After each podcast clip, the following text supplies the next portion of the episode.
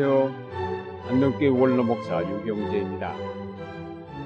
아모스 예언자는 시골에서 뽕나무를 기르며 양을 치던 농사꾼이었습니다. 그런데 어느 날 하나님의 부르심을 받고 그 말씀을 대언하는 예언자가 되었습니다. 하나님께서 그를 예언자로 부르시면서 그에게 세 가지 환상을 보여주셨는데 첫째는 메뚜기 환상이었습니다. 메뚜기 떼가 날아와서 막 돋아나는 곡식을 모두 먹어 치우는 환상이었습니다. 두 번째는 가뭄 환상이었습니다. 불이 깊은 지하수까지 말려버리는 환상으로 타는 듯한 가뭄을 뜻하였습니다. 세 번째는 다림줄 환상이었습니다. 지진이 잦은 이스라엘에서는 지진 후 사람들이 다림줄을 띄우고 허물어진 담을 다시 쌓는데 하나님께서 다림줄을 들이우고 쌓은 성벽 곁에 주께서 서 계시는데 손에 다림줄이 들려 있었습니다. 주께서 그에게 아모스야 네가 무엇을 보느냐 하고 물으셨을 때 그가 대답하기를 다림줄입니다. 라고 하니 주께서 선언하셨습니다. 내가 나의 백성 이스라엘의 한가운데 다림줄을 들이워 놓겠다. 내가 이스라엘을 다시는 용서하지 않겠다. 먼저 두 환상은 하나님이 친히 내리시는 재앙이기에 하나님이 뜻을 돌이키시면 면할 수 있는 것이지만 마지막 다림줄 환상에서는 하나님이 다만 다림줄을 들고 서 계실 뿐입니다. 그 다림줄에 맞추어 바른 생활을 한 사람은 구원을 받지만 그렇지 못한 사람은 허물고 다시 싸울 수밖에 없습니다. 아모스는 아마도 이 환상을 보고서 예언자로 나선 것 같습니다. 아모스는 공법을 물같이 정의를 하수같이라는 구절에서 보듯이 정의가 그의 예언의 핵심을 이루고 있습니다. 그것은 바로 이 다림줄 환상과 무관하지 않습니다. 이 벽돌을 쌓는 데 있어 다림줄은 대단히 중요합니다. 다림줄을 따라 정확하게 똑바로 쌓게 되면 보기도 좋고 든든하여 좀처럼 무너지지 않습니다. 그러므로 건축에 있어 다림줄은 집을 든든하게 하고 아름답게 짓는 대단히 중요한 도구입니다. 우리 그리스도인들은 집을 짓는 자들로 종종 비유가 됩니다. 예수님께서 반석 위에 짓는 집과 모래 위에 짓는 집의 비유를 말씀하신 것이나 에베소서 2장 말씀에서 보면 우리의 신앙생활은 주님이 거하실 거룩한 성전을 짓는 것에 비유되고 있습니다. 매일의 우리의 삶은 거룩한 성전의 벽돌 한 장한 장을 쌓는 일입니다. 그 성전의 기초는 사도들과 예언자들이고 모퉁이 돌은 예수 그리스도이십니다.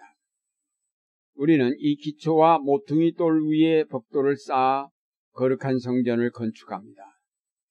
보통 살림집도 잘 지어야겠지만 하나님이 거하실 거룩한 성전을 지을 때는 더욱 정성을 들여 잘 지어야 할 것입니다.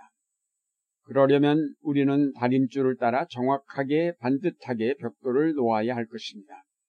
삐뚤어진 벽돌은 다림줄에 맞추어 바로 잡아야지 그대로 놔둔 채 또 다른 벽돌을 쌓게 되면 결국 집 전체가 삐뚤어지게 되고 결국은 허물고 다시 쌓을 수밖에 없게 될 것입니다.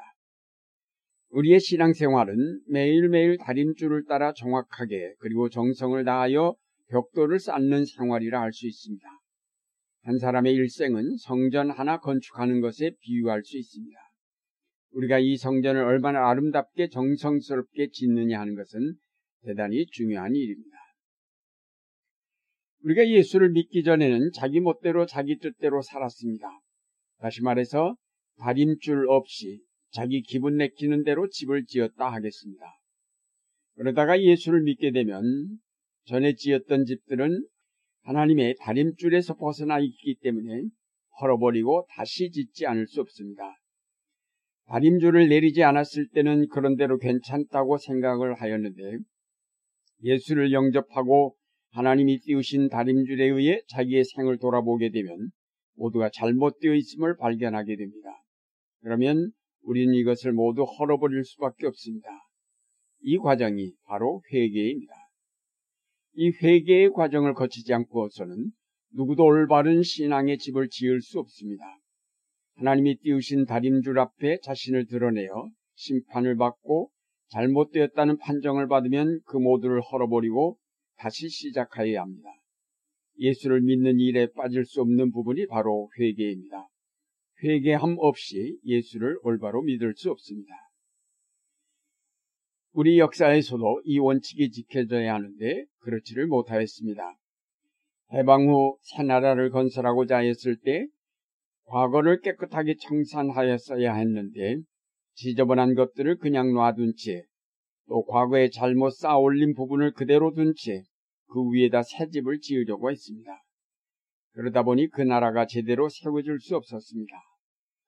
5.16 군사정변은 이런 과거를 모두 청산하고 새롭게 집을 지으려고 했던 역사입니다만 그러나 그 집 역시 과거의 집은 헐었지만 다림줄 띄우지 않고 제멋대로 지은 집이어서 크고 웅장해 보이기는 했지만 오래 갈 수 있는 나라가 되지 못하였습니다.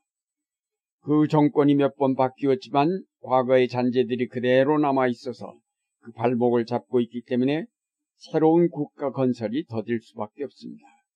그러므로 우리는 과거의 잘못된 것들을 청산하는 일에 이제 힘을 모아가야 할 때입니다.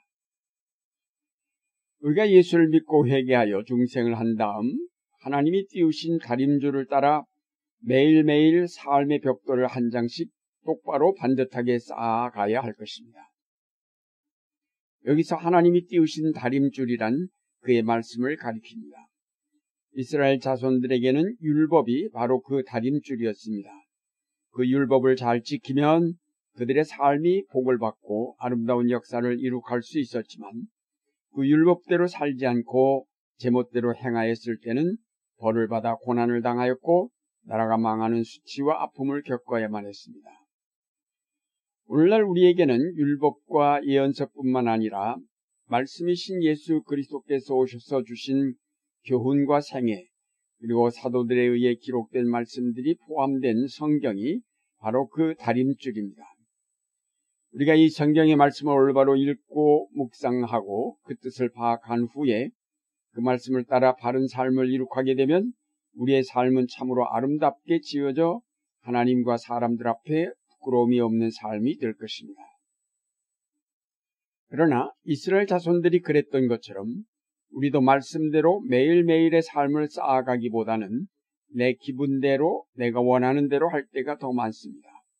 때로는 유혹을 받아 잘못된 길로 나아가고 때로는 욕심에 이끌려 그것이 바른 길이 아님을 알면서도 행할 때가 많습니다. 그래서 우리는 중생한 후에도 매일매일의 삶을 반성하는 회개의 기도가 필요합니다. 회개를 통하여 삐뚤어 쌓아진 삶을 바르게 잡아야 하기 때문입니다.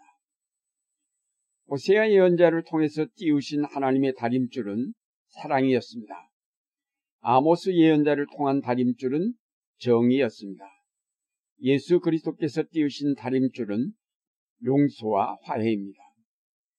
우리는 그리스도 안에서 사랑과 정의를 배우고 용서와 화해의 삶을 살도록 부름받았습니다.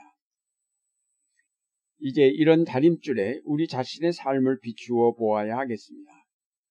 하나님이 띄우신 역사의 다림줄을 똑바로 보지 못한 채 우리는 잘못된 판단을 통하여 역사를 그릇되게 살지 않았는가?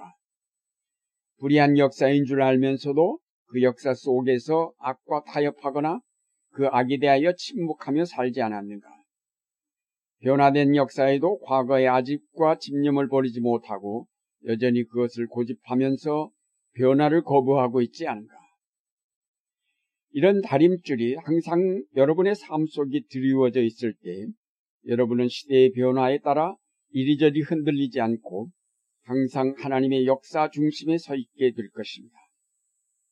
여러분의 삶은 반듯하게 쌓아올린 담과 같아서 보기에 좋고 든든하여 결코 무너지지 않을 것입니다. 사랑하는 여러분, 이제 여러분의 삶에 삐뚤어진 부분이 없나를 살펴 바르게 하여 하나님 보시기에 칭찬할 만한 거룩한 성전을 건축하시는 여러분의 생활 되시기를 바랍니다.